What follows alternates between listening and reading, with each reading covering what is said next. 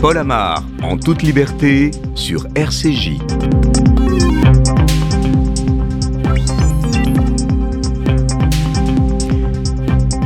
Bonjour, la France est un pays riche, mais de nombreux Français ne le sont pas. 9 millions de personnes sont considérées comme pauvres. Nous écouterons Ahava, qui ne parvient pas avec son mari et ses deux enfants à boucler les fins de mois. La France est perçue comme une grande puissance, mais se montre impuissante à résoudre les inégalités. Elle ne cesse de croître. Nous accueillerons Noam Léandri, présidente de l'Observatoire des inégalités, et l'économiste Laurent Hatchouel. La France est un modèle de solidarité sociale, mais ce modèle est défaillant. Et heureusement, des associations comme Emmaüs Solidarité ou le Fonds social juif unifié prennent le relais d'un État parfois chancelant. Leurs directeurs généraux Bruno Morel et Richard Audier nous diront comment ils tendent la main aux plus démunis. Auparavant, le Flash Info de Margot Siffer. Bonjour Margot. Bonjour Paul, bonjour à tous. Le Flash sur RCJ.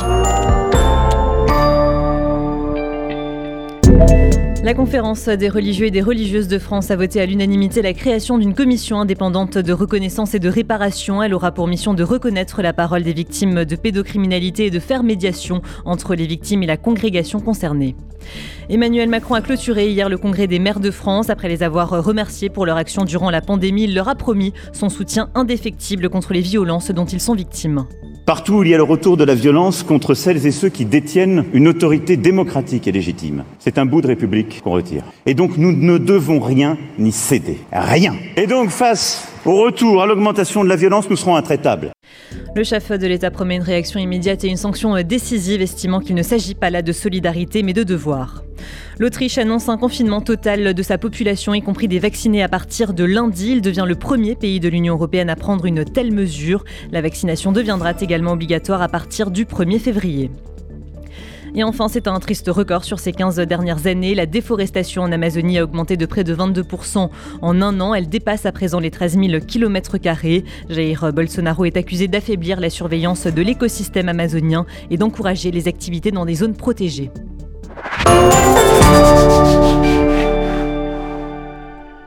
Merci Margot. On pense souvent que la pauvreté est nécessairement provoquée par la perte d'un emploi, mais on peut aujourd'hui travailler et être frappé par la précarité. Et pour peu qu'un événement inattendu se produise, par exemple la crise sanitaire, alors cette précarité s'accroît et on peut parler de pauvreté. Nous écouterons dans un instant le témoignage d'Ahava en direct de Toulouse. À tout de suite.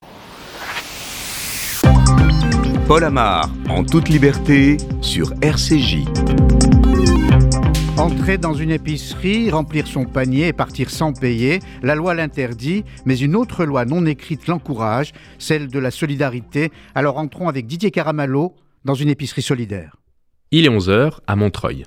À quelques pas de l'hypercachère, je suis accueilli par Carole Ben Senior, unique salariée de l'association caritative Leftov. Alors Leftov est né en 2001, ça fait exactement 20 ans. C'est Mendy Attal et Freddy Boukris qui ont euh, décidé d'aider quelques familles à cheviller la rue. Et puis de fil en aiguille, ben, il y avait 4, 5 familles, etc.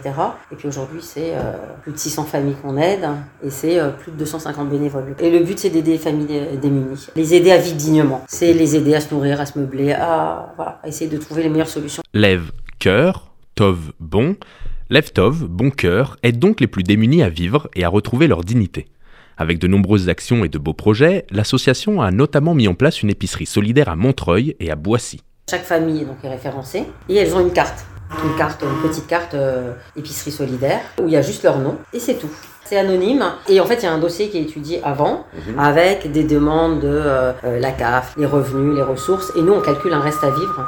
Des dossiers chaque fois plus nombreux, surtout depuis la crise sanitaire du Covid-19. Donc on a 300 familles ici et 300 familles à, Boissy qui sont pas les mêmes. Donc on aide euh, au quotidien toute l'année 600 familles. Après on a des dossiers qui arrivent, on fait rentrer des gens, on étudie, on les fait sortir. Et puis il y a des familles aujourd'hui de plus en plus euh, bah, qui sont euh, des, couples qui travaillent tous les deux mais le salaire est trop petit. En plus avec le Covid, les tout petits boulots sont partis, il n'y a plus d'aide donc c'est vraiment très compliqué. Donc il y a des gens aujourd'hui qui viennent et qui travaillent tous les deux. Euh, et, et qui s'en sortent pas, qui n'ont plus de quoi manger. La crise Non. sanitaire a affecté beaucoup de familles, des gens qui avant Non. étaient Ah mais voilà, beaucoup plus. classe moyenne basse mais qui s'en Voilà. sortaient et maintenant Ah, qui sont devenus complètement, précaires. euh, Complètement. Alors, ça c'est vraiment euh, dramatique. Une situation déplorable que Carole Ben Senior et l'association Leftov Bon Cœur combattent depuis 20 ans. Bonjour à Ava, merci d'avoir accepté notre euh, invitation. Vous êtes euh, en direct de Toulouse et vous avez bien voulu témoigner. Vous vivez à Toulouse et vous vivez dans des conditions difficiles. Oui, vous m'entendez? Oui, tout à fait, Ava. Voilà, donc euh, oui, en effet, euh, moi, c'est vrai que, enfin, moi et ma petite famille, du coup, euh, le Covid, ben, clairement, il nous a frappé de plein fouet. Donc, c'est-à-dire que je devais commencer un travail, mais comme il y a eu l'annonce de la vague du Covid qui allait arriver, donc j'avais pas pu signer mon contrat. Et mon mari étant aussi dans la restauration euh, cuisinier, euh, a aussi été mis en chômage partiel. Voilà, quel âge avez-vous, Ava? 28 ans, Et vous avez deux enfants avec votre mari qui ont quel âge?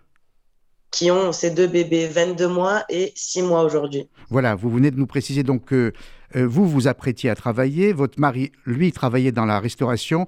Pardonnez-moi, mais je vais vous poser des questions qui nous aideront à comprendre la situation dans laquelle vous vous êtes trouvé. À, votre, à cette époque, quand votre mari travaillait, combien gagnait-il? Euh, 1400 euros. Voilà. Et vous, si vous aviez travaillé, si le Covid ne s'était pas produit, combien auriez-vous gagné? 1100 euros. Donc ça fait 2500 euros tous deux. Mais vous avez été frappé de plein fouet par la crise du Covid. Finalement, le travail, vous ne l'avez pas eu.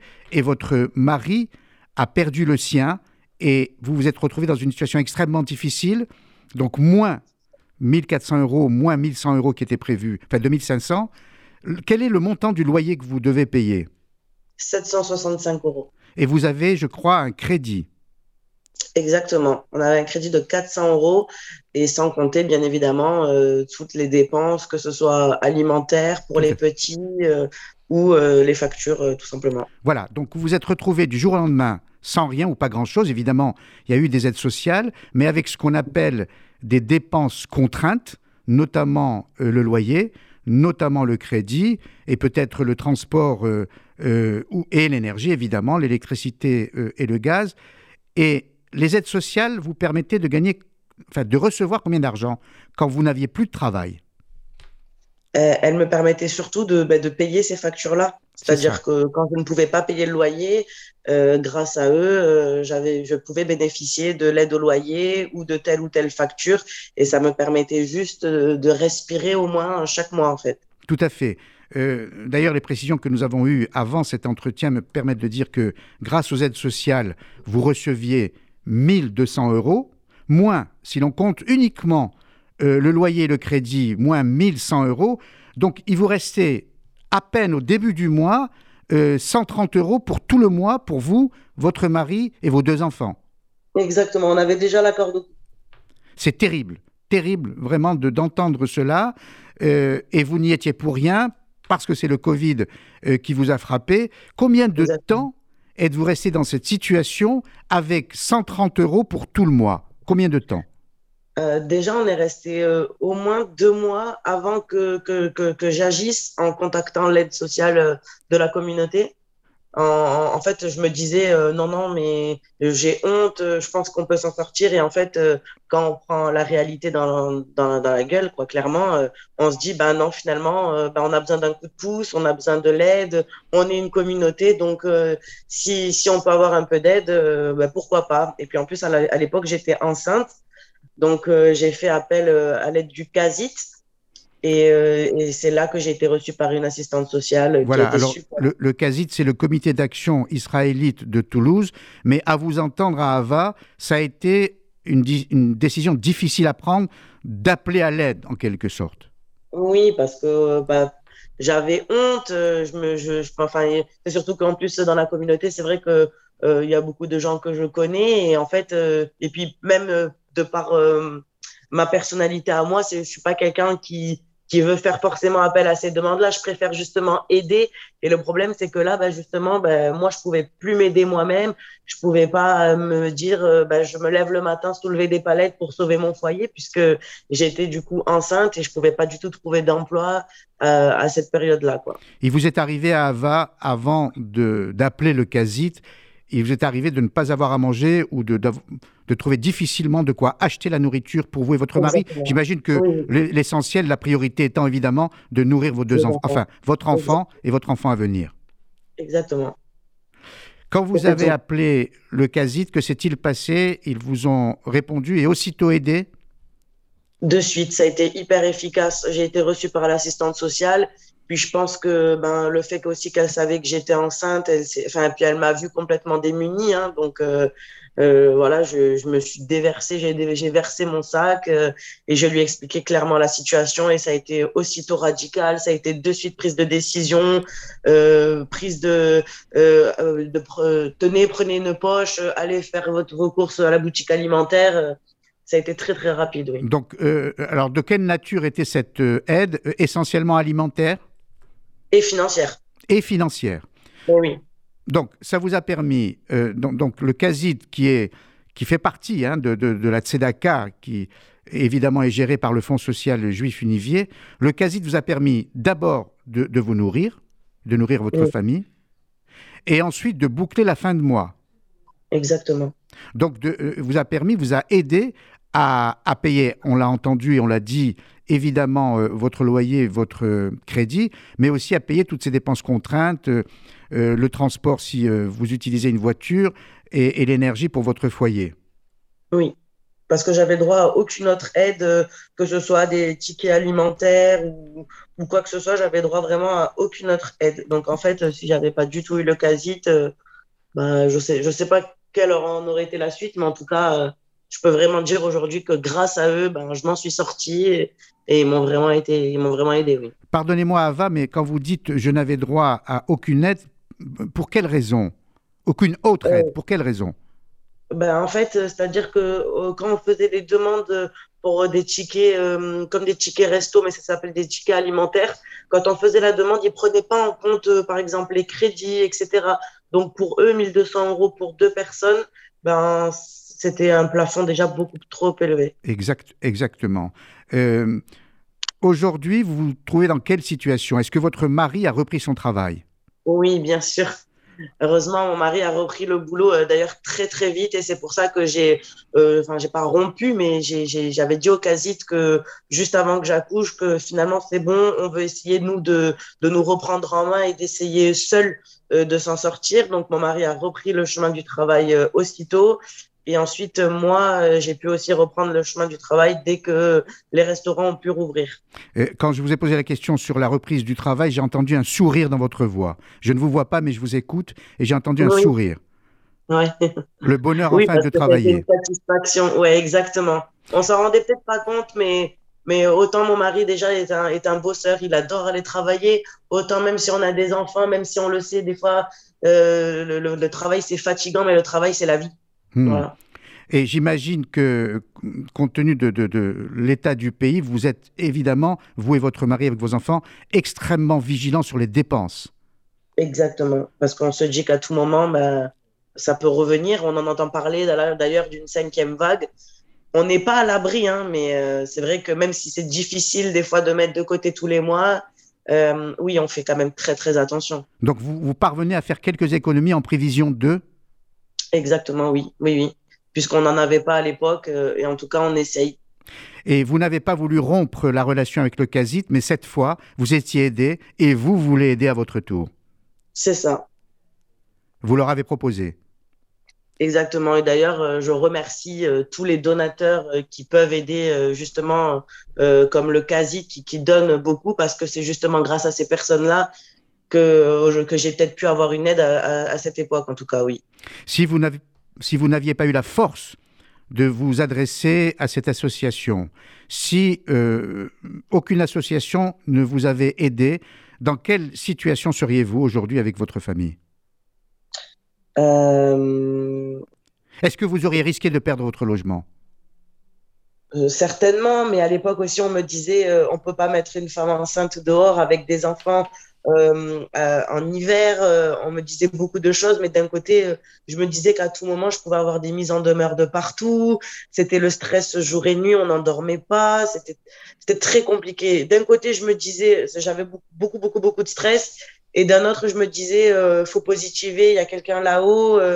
J'ai fait appel à, à de l'aide, donc j'avais ces personnes-là quand même qui me disaient, ça va aller. Et donc, je me dis, j'essayais de positiver. Il y a quelqu'un là-haut. Eh bien, on parlera de ce quelqu'un là-haut tout à l'heure avec euh, le directeur général d'Emmaüs Solidarité, mais aussi avec Richard Audier, qui est le directeur général du Fonds social euh, juif euh, unifié. Merci beaucoup à Ava. Et on ne peut que vous souhaiter un, grand courage et surtout, surtout, le maintien de vos deux emplois, vous et votre mari avec vos deux bébés. Merci encore et très bon week-end. Merci. Avec plaisir, excellent week-end. Au revoir. Au revoir. Votre témoignage émouvant, en tout cas, Ava, illustre bien euh, le constat fait sur la précarité par l'Observatoire des inégalités. Euh, nous accueillerons dans un instant Noam Léandri, qui est le président de cet Observatoire euh, des inégalités, et l'économiste Laurent Hatchwell. A tout de suite. Paul Amar, en toute liberté, sur RCJ.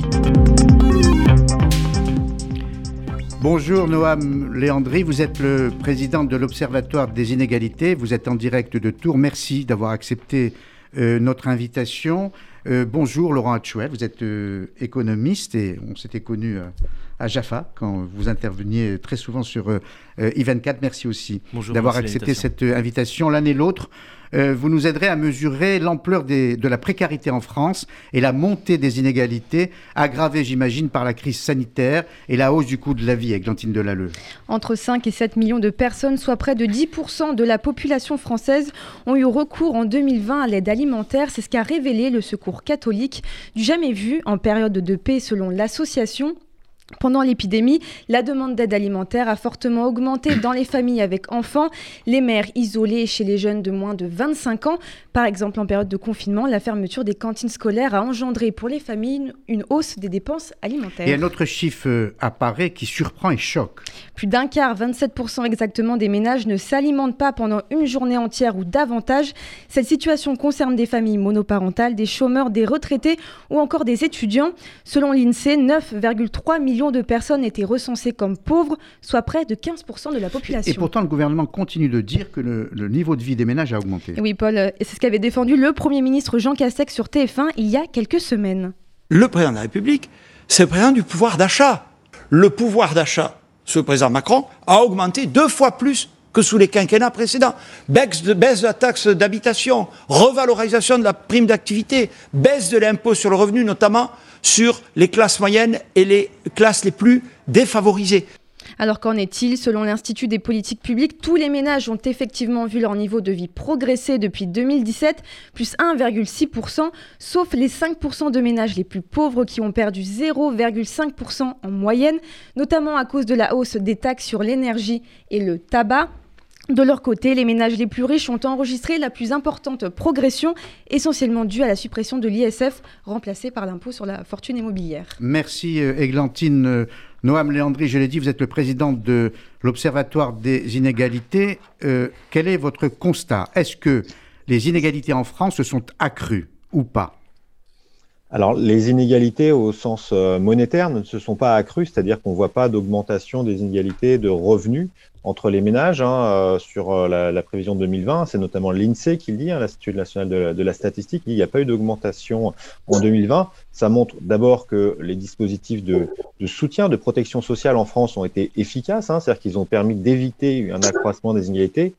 Toutefois, d'autres études plus récentes ont montré que l'ensemble des dispositifs mises en place depuis le début du quinquennat ont eu tendance à accroître les inégalités de revenus, c'est-à-dire que les plus modestes ont perdu en pouvoir d'achat. Hein, c'est l'Institut des politiques publiques qui l'a montré dans un de ses travaux euh, qui publié euh, avant-hier.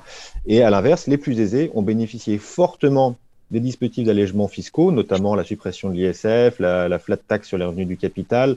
Donc, on voit qu'effectivement, les politiques publiques qui ont été mises en œuvre ont, sur une longue période, sur cinq ans, plutôt eu tendance à accroître les inégalités. Néanmoins, d'un point de vue monétaire, euh, aujourd'hui, la, crise euh, sanitaire, puis aussi le mouvement des Gilets jaunes, hein, qui avait remis quand même un peu de demande de justice fiscale euh, il y a trois ans, puisqu'on a fêté il y a, quelques jours les trois ans de, mouvement des Gilets jaunes, eh ben, ça a permis de rétablir le tir. Donc, c'est pas une catastrophe. Néanmoins, je sais pas tout rose évidemment. Hein, C'est-à-dire qu'aujourd'hui, on voit quand même qu'il y a des de pauvreté qui persiste, la misère ne baisse pas, et alors qu'on est un pays riche, on devrait être capable quand même euh, d'éradiquer la pauvreté. C'était d'ailleurs une promesse du président Macron en 2018 lorsqu'il a présenté son grand plan, contre la pauvreté. Il voulait éradiquer la pauvreté. On en est très très loin euh, puisqu'on persiste toujours avec 5 euh, millions de personnes donc sous le seuil de pauvreté. La grande misère qui reste très forte, hein, comme le Secours catholique l'a fait savoir euh, dans son rapport publié hier, comme le font savoir d'autres associations caritatives.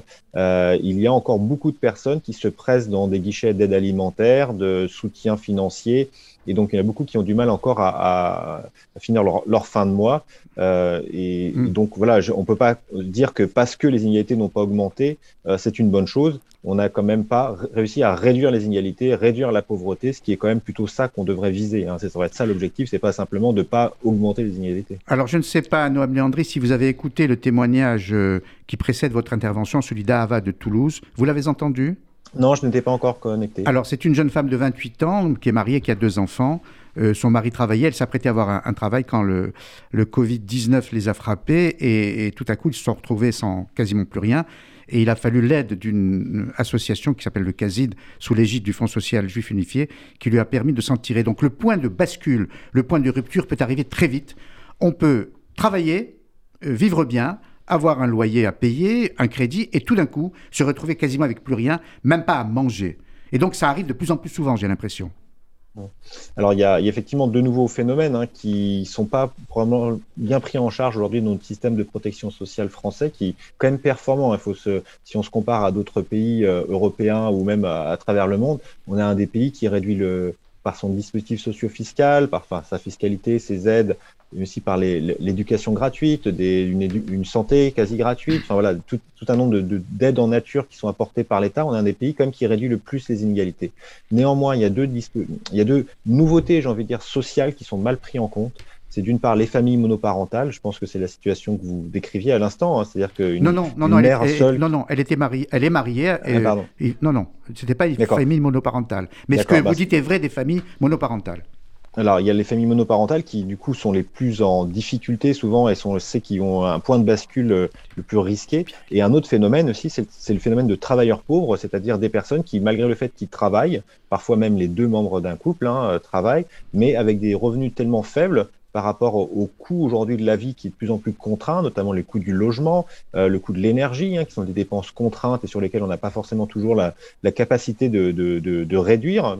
Et ben ces dépenses contraintes font que ben, les personnes ont du mal à boucler leur fin de mois et se retrouvent effectivement à devoir faire appel à, à de l'aide alimentaire, à, de l'aide sociale exceptionnelle.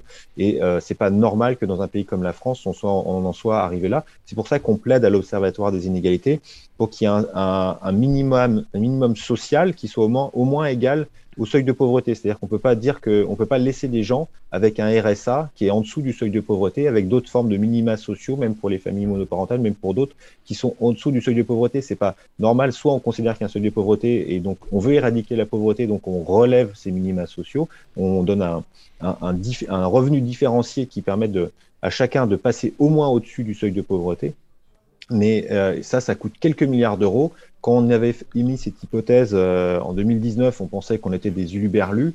Maintenant que les milliards pleuvent euh, chaque semaine euh, dans le cadre de la crise sanitaire, on se dit que 7 milliards, 9 milliards, puisque c'est ça l'ordre de mm. grandeur, c'est quand même à portée de main. On serait un des pays qui éradiquerait réellement la pauvreté monétaire, hein, parce qu'il y a d'autres formes de pauvreté qui ne sont pas que pas liées que à l'argent, mais en tout cas sur mm. l'aspect monétaire, ça donnerait à chacun la possibilité quand même de se nourrir, de se vêtir, de se loger correctement. Merci Noam Landry, mais vous restez avec nous parce que vous êtes en présence euh, de Laurent Hatchwell, qui est économiste, qui est avec nous euh, dans le studio de euh, RCJ. Alors, Laurent Hatchwell, vous avez écouté très attentivement Noam Léandri. Est-ce que vous faites le même constat de cette perception qui, qui est différente de la réalité? Il y a un décalage énorme entre la perception et la réalité. Oui, alors je suis tout à fait d'accord avec ce qui vient d'être dit. C'était très très intéressant et surtout on n'est pas tombé dans des dans des idées euh, reçues euh, qui sont pas tout à fait vraies.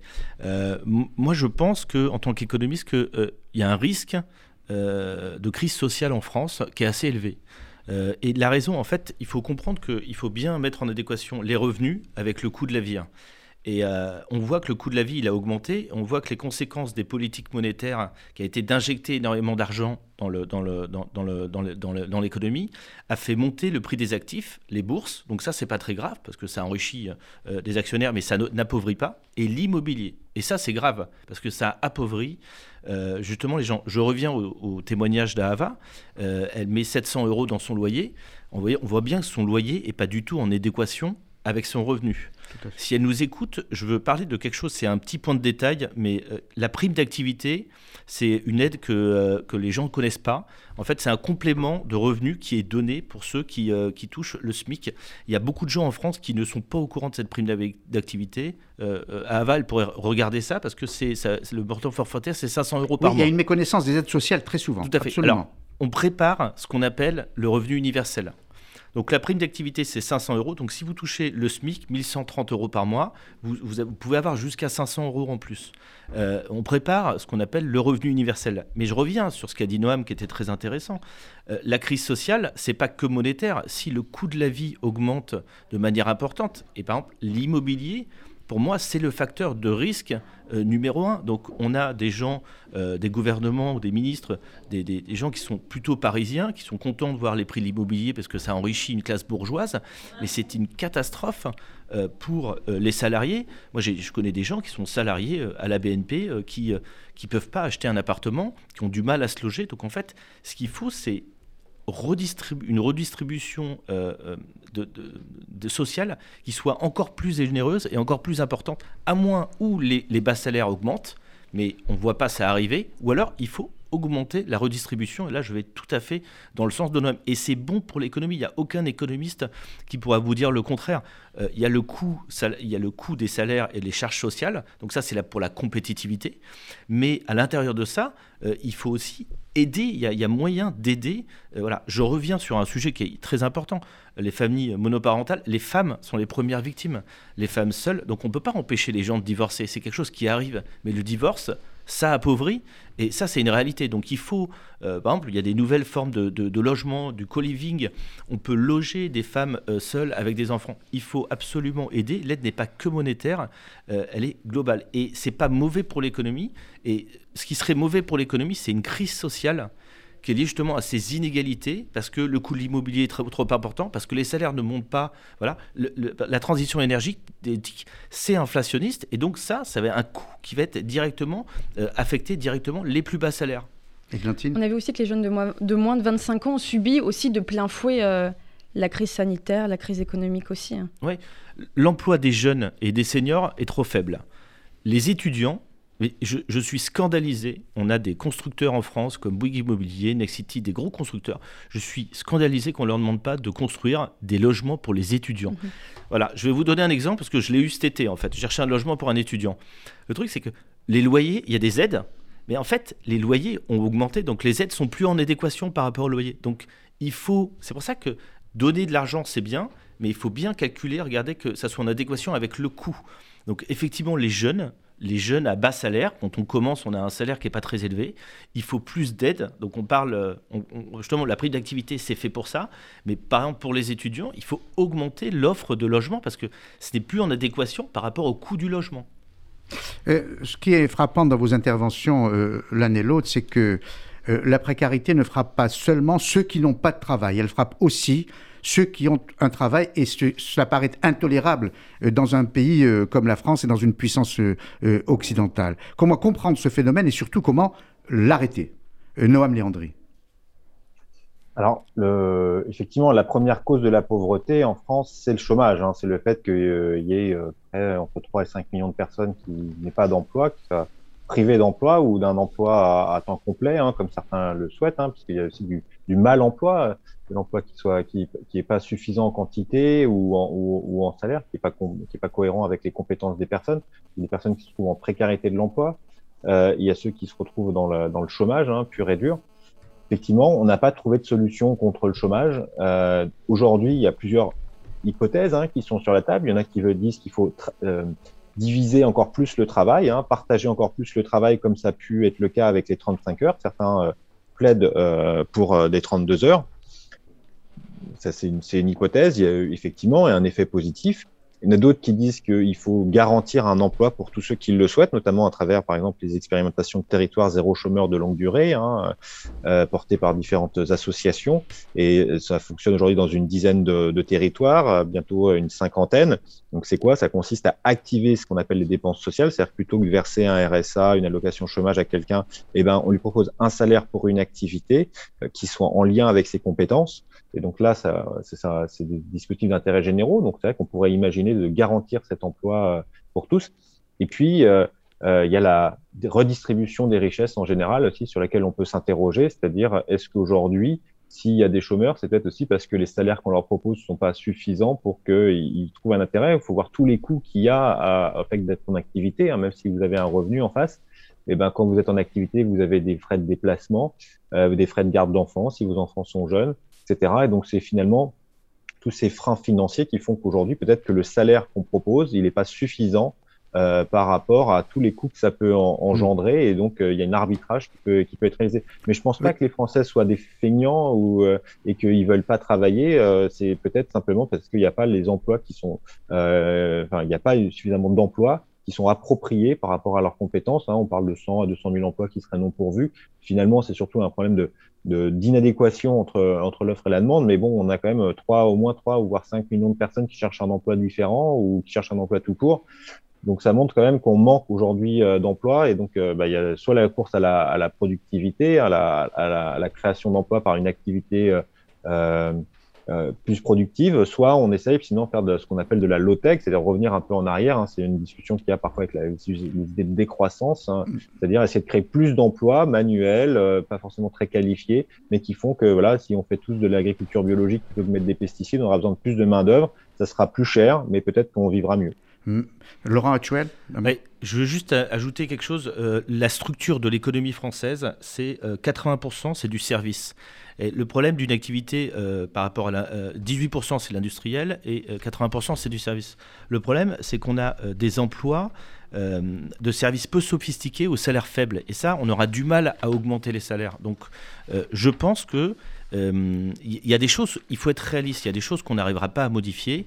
Donc je suis plus, euh, j'aime beaucoup des, aides comme la prime d'activité euh, qui vont venir en complément ou des aides qui vont permettre des aides au logement.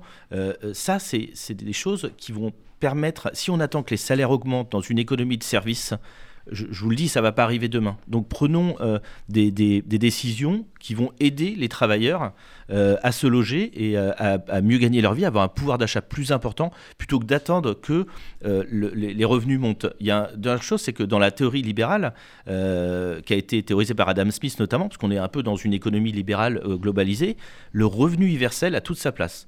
On supprime toutes les aides et on donne 1200 euros par exemple à tout le monde. Et donc, en fait, ça, ça va égaliser euh, la société. Et donc, euh, c'est quelque chose qui est, réfléchi, qui est théorisé, qui est avancé quand on va dans la Silicon Valley euh, face à, l'automatisation de, beaucoup de tâches, donc la désindustrialisation. Ils proposent et ils mettent en avant le revenu universel. Alors, on, va bientôt terminer cet échange qui est passionnant. Il nous, reste deux, minutes pour l'un et l'autre. Donc, je terminerai simplement par cette question, Noam Léandri et vous, Laurent Actuel, vous avez eu raison euh, de vanter les qualités du modèle français, euh, l'excellence euh, louée dans, le monde entier. Et pourtant, on a 9 millions de personnes qui vivent dans la pauvreté. Alors, la question est simple, vous n'êtes pas politique ni l'un ni l'autre, donc pas de langue de bois. Devra-t-on vivre avec cette précarité. Faudra-t-il faire avec dans cette économie libérale qui est la nôtre? D'un mot, Laurent Actuel. Non. La France emprunte auprès de la Banque Centrale Européenne à taux zéro en illimité on prend cet argent et on le redistribue via des prêts et des aides. Des prêts je propose 200 000 euros pour les étudiants pour acheter un logement. Euh, ils peuvent s'endetter sur 30 ans à euh, moins de 1%. On redistribue les prêts et ensuite on accompagne la mondialisation euh. On n'attend pas que les salaires augmentent. On continue sur des, trucs comme la, prime d'activité et des aides au logement. Il faut aider les gens. Noam Léandri Eh bien non non plus. Je, je confirme que on, on, ne doit pas se vivre avec ça. C'est une question de volonté et notamment politique, hein, puisqu'on euh, on a chiffré, hein, éradiquer la pauvreté, c'est euh, moins d'une dizaine de milliards d'euros. C'est euh, la moitié de la suppression de la taxe d'habitation. C'est à peine plus que la suppression de l'ISF et de la flat tax. Enfin voilà, on a on a été capable de supprimer des impôts, de baisser des impôts pour les entreprises, pour les grands patrimoines. Je pense qu'on a les moyens aussi de redonner plus à ceux qui ont le moins. Voilà, et j'imagine, en tout cas, merci beaucoup, messieurs, pour cet échange. Et j'imagine que ce thème-là, en tout cas, moi je l'espère, euh, sera au centre de la campagne euh, électorale et intéressera à la fois euh, les candidats, quand on les connaîtra tous, évidemment, et les citoyens français. Merci beaucoup, Noam Léandri. Merci beaucoup, Laurent Hatchwell. Ce constat que nous faisons sur la pauvreté et ou la précarité ne peut que s'aggraver à l'approche de l'hiver. Voilà pourquoi les associations caritatives se sont mobilisées pour aider les plus démunis, notamment, je vais n'en citer que deux, mais elles sont très nombreuses à le faire dans un pays comme la France qui compte énormément de bénévoles. Je crois que c'est même le pays qui a le plus de bénévoles, notamment en Europe. Donc je vais citer Emmaüs Solidarité et le Fonds social juif unifié. Nous retrouverons euh, dans un instant leurs directeurs généraux, Bruno Morel et Richard Audier, qui nous rejoindra. Il est 12h40, donc j'ai respecté exactement les temps pour la pub. Paul Amar, en toute liberté, sur RCJ. Avant d'accueillir Bruno Morel et Richard Audier, directeurs généraux d'Emmaüs Solidarité et du Fonds social juif unifié, un nouveau flash info de Margot Siffer. Margot Le flash sur RCJ. Un confinement des non-vaccinés n'est pas nécessaire en France, c'est ce qu'estime Emmanuel Macron dans un entretien au journal La Voix du Nord. Il attend l'avis des autorités sanitaires quant à une éventuelle généralisation de la dose de rappel qui concerne actuellement les plus de 65 ans. Alors que le pronom IL, qui est la contraction de il et de elle, a été ajouté au dictionnaire en ligne du Petit Robert, l'exécutif désapprouve cette évolution grammaticale. Elle n'est pour Jean-Michel Blanquer pas l'avenir de la langue française. Des choses qui euh, sont en quelque sorte des, modifications euh, inopinées de la langue française, ça n'est bon à aucun titre, y compris pour le sujet essentiel euh, qui est l'apprentissage des savoirs fondamentaux de la part de nos élèves. La langue française, elle est suffisamment complexe comme ça, on n'a pas besoin d'en rajouter. Le directeur général du Petit Robert précise quant à lui que sa mission est d'observer et d'appliquer l'évolution de la langue française. 431 migrants irakiens ont quitté hier la Biélorussie en avion pour rejoindre la ville d'Erbil. Ce rapatriement était le premier depuis la crise migratoire à la frontière entre la Biélorussie et la Pologne. Les autres migrants qui se trouvaient encore à la frontière ont été évacués vers un centre d'accueil à proximité.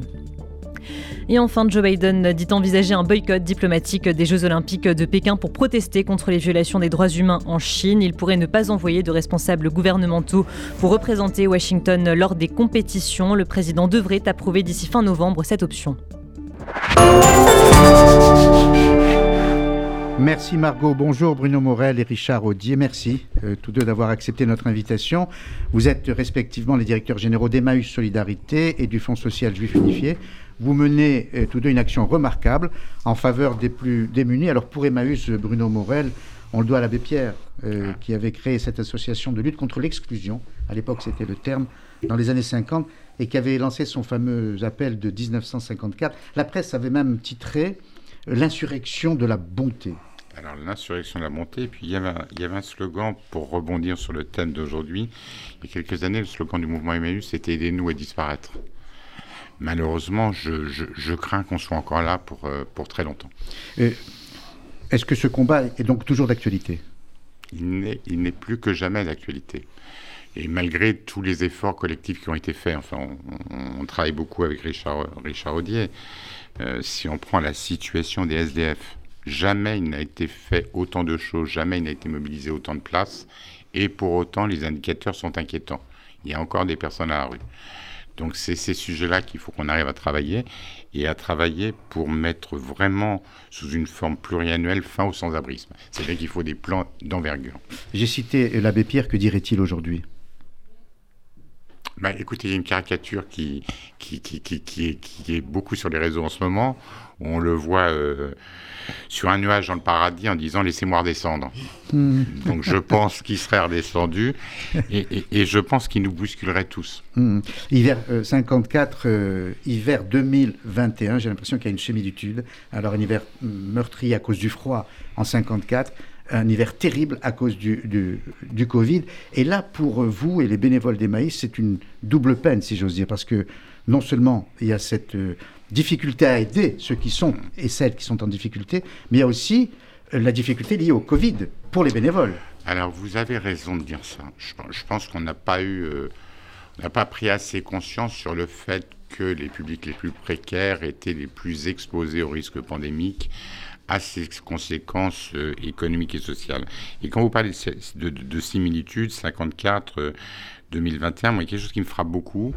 On vient de faire euh, le, bilan euh, il y a quelques jours de, de la dernière nuit de la solidarité à Paris qui, qui, recense le nombre de personnes à la rue. Et le bilan qualitatif, il fait apparaître quoi?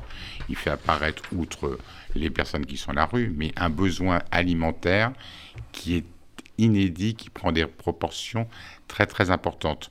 Vous prenez une ville comme Paris qui, au plus fort de la crise, distribuait 22 000 repas par jour contre d'habitude 11 000. Nous, on a distribué, ne serait-ce que pour les SDF du Bois de Vincennes, 330 repas par jour et notamment en lien avec le Fonds social juif unifié. Alors justement, Richard Audier, j'ai évoqué l'insurrection de la bonté à propos de l'abbé Pierre. Ben, je pourrais parler du, commandement de la bonté à propos du Fonds social juif unifié, Lévitique. Euh, tout à l'heure, on évoquait quelqu'un là-haut. Quand elle va parler, elle disait quelqu'un là-haut m'a aidé. Alors justement, on, on va aller là-haut. Lévitique, 19e chapitre. Pour s'élever vers la sainteté, l'homme doit participer au projet divin de la perfection en corrigeant les inégalités dans la pauvreté et réaliser aussi le tikkun ulan, cette réparation du monde, à travers des actes récurrents de justice. C'est la définition de la tzedaka. Oui, c'est la définition de la tzedaka. Le monde a été donné à l'homme, euh, un peu de façon, euh, j'allais dire, comme on pourrait le faire sur les caricatures de l'abbé Pierre. Euh, Dieu a dit, je vous donne un, un, un terrain, maintenant à vous de vous débrouiller pour je rétablir. Vous voilà, vous prête. je vous le prête, exactement. Oui. Et à vous de faire votre travail. Et il ne faut pas attendre une justice euh, divine pour avoir une réparation d'une justice humaine. Et donc l'engagement obligatoire est de travailler sur l'humanité aujourd'hui et sur euh, des réparations du monde, parce que c'est vrai que c'est ce qu'on disait euh, avec les, sans-abri aujourd'hui. Quand on est dans les rues de Paris, c'est des, sans-abri qui viennent du monde entier. Mmh. Alors c'est plus qu'une simple entraide, et on va le voir avec vous, Laurence Goldman, avec cet exemple de cette entraide pratiquée par le Fonds social juif unifié au nom de la Tzedaka. Oui, l'exemple de Boris, il a 57 ans lorsqu'une amie le met en contact avec le FSJU alors qu'il est tombé dans la précarité. C'est après son départ au Venezuela en 1996 que les choses se compliquent. À Caracas, où il retrouve son frère, il se marie, il a la joie de devenir père, mais la situation économique au pays d'Hugo Chavez est de plus en plus difficile. Boris, qui a perdu sa mère très jeune, doit affronter la mort de son frère. Il a de plus en plus de mal à boucler les fins de mois. Survient alors la pandémie du Covid-19. Avec l'arrivée du Covid, j'étais dans une situation au Venezuela complètement catastrophique. Les derniers temps, en travaillant, j'arrivais à peine à me nourrir, à payer mes frais, euh, je dirais, quotidiens. Boris est diabétique, il a besoin de dialyse, mais la pénurie de médicaments l'empêche de se soigner. Alerté, les services du FSJU partent à la première urgence son rapatriement en France. Quelque temps après, elle m'a dit qu'il y aurait la possibilité de, de, me rapatrier et de me donner un logement provisoire. La réinsertion de Boris s'effectue donc par étapes, le rapatriement, puis l'hébergement dans un logement provisoire. Je suis arrivé en France. Bon, j'étais très content d'avoir cet appartement, très sincèrement. Euh, très bien équipé, euh, vraiment rien à dire. Elle m'a demandé euh, comment je me sentais. Je lui dit je me sens comme un coq en pâte. Quoi. Je veux dire, c'était surtout de là où je venais, c'était euh, c'était extraordinaire. À Paris, toujours soutenu par les professionnels du FSJU, Boris poursuit dans la voie d'une réinsertion encadrée. J'ai appris qu'en fait, l'action, c'était pas seulement de me donner un, un logement provisoire, et c'était également de m'accompagner et de m'aider à trouver un logement par la suite. Logé, soigné, Boris peut à présent faire face à l'avenir, même s'il reste conscient des difficultés. J'ai 57 ans, donc au niveau professionnel, je sais que malheureusement, euh, en ayant passé autant de temps à l'extérieur, etc., ça va pas être facile pour retrouver un emploi, etc. Mais bon, euh, on verra, on verra. Mais déjà, bon, euh, me rétablir psychologiquement au niveau de ma santé et réussir à faire euh, que mon fils revienne ici, quoi. Aujourd'hui, la situation de Boris est stabilisée. Logé dans un appartement du parc HLM de Paris avec lequel travaille le FSJU, allocataire du RSA, il espère retrouver le chemin de l'emploi et retrouver ainsi une totale autonomie. Donc on n'est pas seulement, Richard Audier, seulement dans la charité, c'est une aide à la reconstruction sociale et psychologique En fait, euh, le, le pays France est magnifique. C'est ce qu'on dit toujours avec Bruno. On met des moyens qui sont incroyables, mais souvent des moyens en silo. Le rôle du Fonds social, comme d'Emmaüs, mais nous en particulier avec la campagne de Daca, c'est d'amener un parcours d'assistance. On répond à différents besoins. Le cas de Boris est, est iconique, c'est-à-dire qu'il est à l'étranger dans une dictature, le Venezuela, euh, il est en difficulté médicale, il y a le Covid, on le rapatrie, on montre qu'il est français, on lui trouve un hébergement d'urgence, on vient activer les droits que propose la France pour ces personnes-là. Ce qui est incroyable, c'est qu'on propose des droits à une personne qui a, disparu du pays depuis 25 ans. Et donc on lui obtient le RSA, l'APL, euh, on le stabilise, on lui donne des soins de santé, il a le droit à aller à l'hôpital, il a le droit de se faire soigner. Et puis là, une fois que tout ça est mis, stabilisé, mis en place, là, euh, c'était encore hier, euh, on lui a fait visiter trois appartements dans le parc HLM pour qu'il ait un logement, cette fois-ci logement pérenne, puisque l'aide sociale lui permet d'avoir accès à un logement social. Ça, ce travail-là, vous le voyez bien, Paul, c'est des dizaines d'heures de travail c'est des professionnels et des bénévoles, mais pour répondre à un besoin individuel comme celui-ci, c'est une énergie incroyable dans un pays qui est pourtant protecteur. Hmm. Et c'est là où, avec, euh, avec Bruno, on le voit dans les rues, on était ensemble au Nuit de Solidarité, euh, il y a une vraie misère, pourtant on fait des choses. Alors il faut être à la fois très fier de notre pays, très fier de l'engagement social, très fier des cris de Coluche, de l'abbé Pierre, euh, de nos sages du Lévitique, et en même temps avoir un vrai soutien financier, de bénévoles, et puis d'actions pour essayer de, de, trouver des solutions. Mais je vous reposerai volontiers la même question à l'un et à l'autre. C'est tout le paradoxe de notre situation. Euh, vous avez raison de dire qu'on peut être fier de, de, de, la France et de ce pays et du modèle euh, proposé par la France, et pourtant. Alors, et pourtant, euh, je, je, pense qu'il y a certaines évidences auxquelles on ne répond pas. Dans, dans, dans l'histoire de Boris, là, alors on, on est sur le cas idéal un accueil bienveillant, un accompagnement global, accès à la santé, accès à l'emploi, accès à l'hébergement, accès au logement. Mais au bout du bout, qu'est-ce qui manque? Sur quoi doit être porté l'effort? Avant tout, sur le logement. Ce dont manque notre pays cruellement, c'est la production de logements sociaux à coût abordable. Ce qui d'ailleurs, si on arrivait sur cette bonne chaîne, on arriverait à mettre directement des gens de la rue au logement. Boris, il aurait pu très bien éviter la case hébergement. Heureusement, il a eu une structure qui l'accompagnait, mais Boris, on aurait pu mettre au logement avec de l'accompagnement dans le logement. Donc je pense que le paquet, il est sur le logement social à coût abordable. Alors pourquoi je dis à coût abordable? Parce qu'on voit bien qu'il y a une précarisation des publics. Il faut vraiment travailler sur euh, le niveau locatif de manière à ce que les gens aient un reste pour vivre digne. Hmm. À propos de logement, est-ce que euh, Emmaüs et le Fonds social, est-ce que vous avez un parc immobilier? Non, Alors j'ai une pochette surprise, je vais la trouver.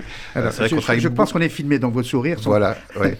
euh, c'est vrai que la communauté juive a eu énormément de logements et il y a eu une petite étape euh, que certains ont oubliée, mais pendant la guerre, de spoliation assez forte du parc HLM, que ce soit euh, dans la philanthropie de la famille Rothschild ou euh, au Fonds social ou ses ancêtres. Euh, donc on a eu euh, une spoliation qui n'est pas revenue, puisqu'il y a eu plein de problèmes juridiques. Pour autant, on a aujourd'hui négocié au Fonds social un accès à des groupements HLM qui, lorsqu'on prépare les individus, on prépare euh, les dossiers, on peut trouver des réponses. La difficulté, c'est exactement ce que dit Bruno, c'est-à-dire qu'il faut du logement. Et alors c'est vrai que la politique du logement, elle a été faite par des villes, alors avec beaucoup de démagogie, beaucoup d'inégalités entre les villes, mais il faut construire du logement en masse, et la France est un pays qui est très grand très très grand. Alors euh, ici on est sur euh, euh, RCJ, les gens connaissent Israël. Israël a accueilli un million de Russes en 10 ans et il n'y en a pas un qui est dehors. Donc on a une capacité de construire quand on se donne les moyens. Et pour ça, avoir une politique de la ville adaptée au territoire national. Quand on le fait sur des micro-marchés, on s'en sort pas. On le voit bien avec Bruno.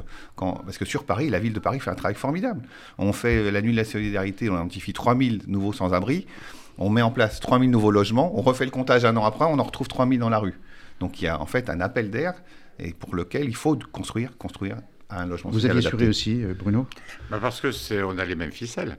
Euh, en fait, c'est des, des, accords euh, particuliers avec des bailleurs sociaux qui nous permettent d'avoir des logements en compte-gouttes. Le sujet, c'est la construction et en même temps, sous une approche de solidarité nationale. Moi, je suis frappé de regarder la carte de France et la carte de répartition qui est la même, hein, des hébergements et des logements sociaux. Il faut impérativement que ces politiques soient déclinées en partenariat local qui associe tous les acteurs. Et les élus locaux ont aussi leur part à, jouer dans ce, dans, dans ce challenge.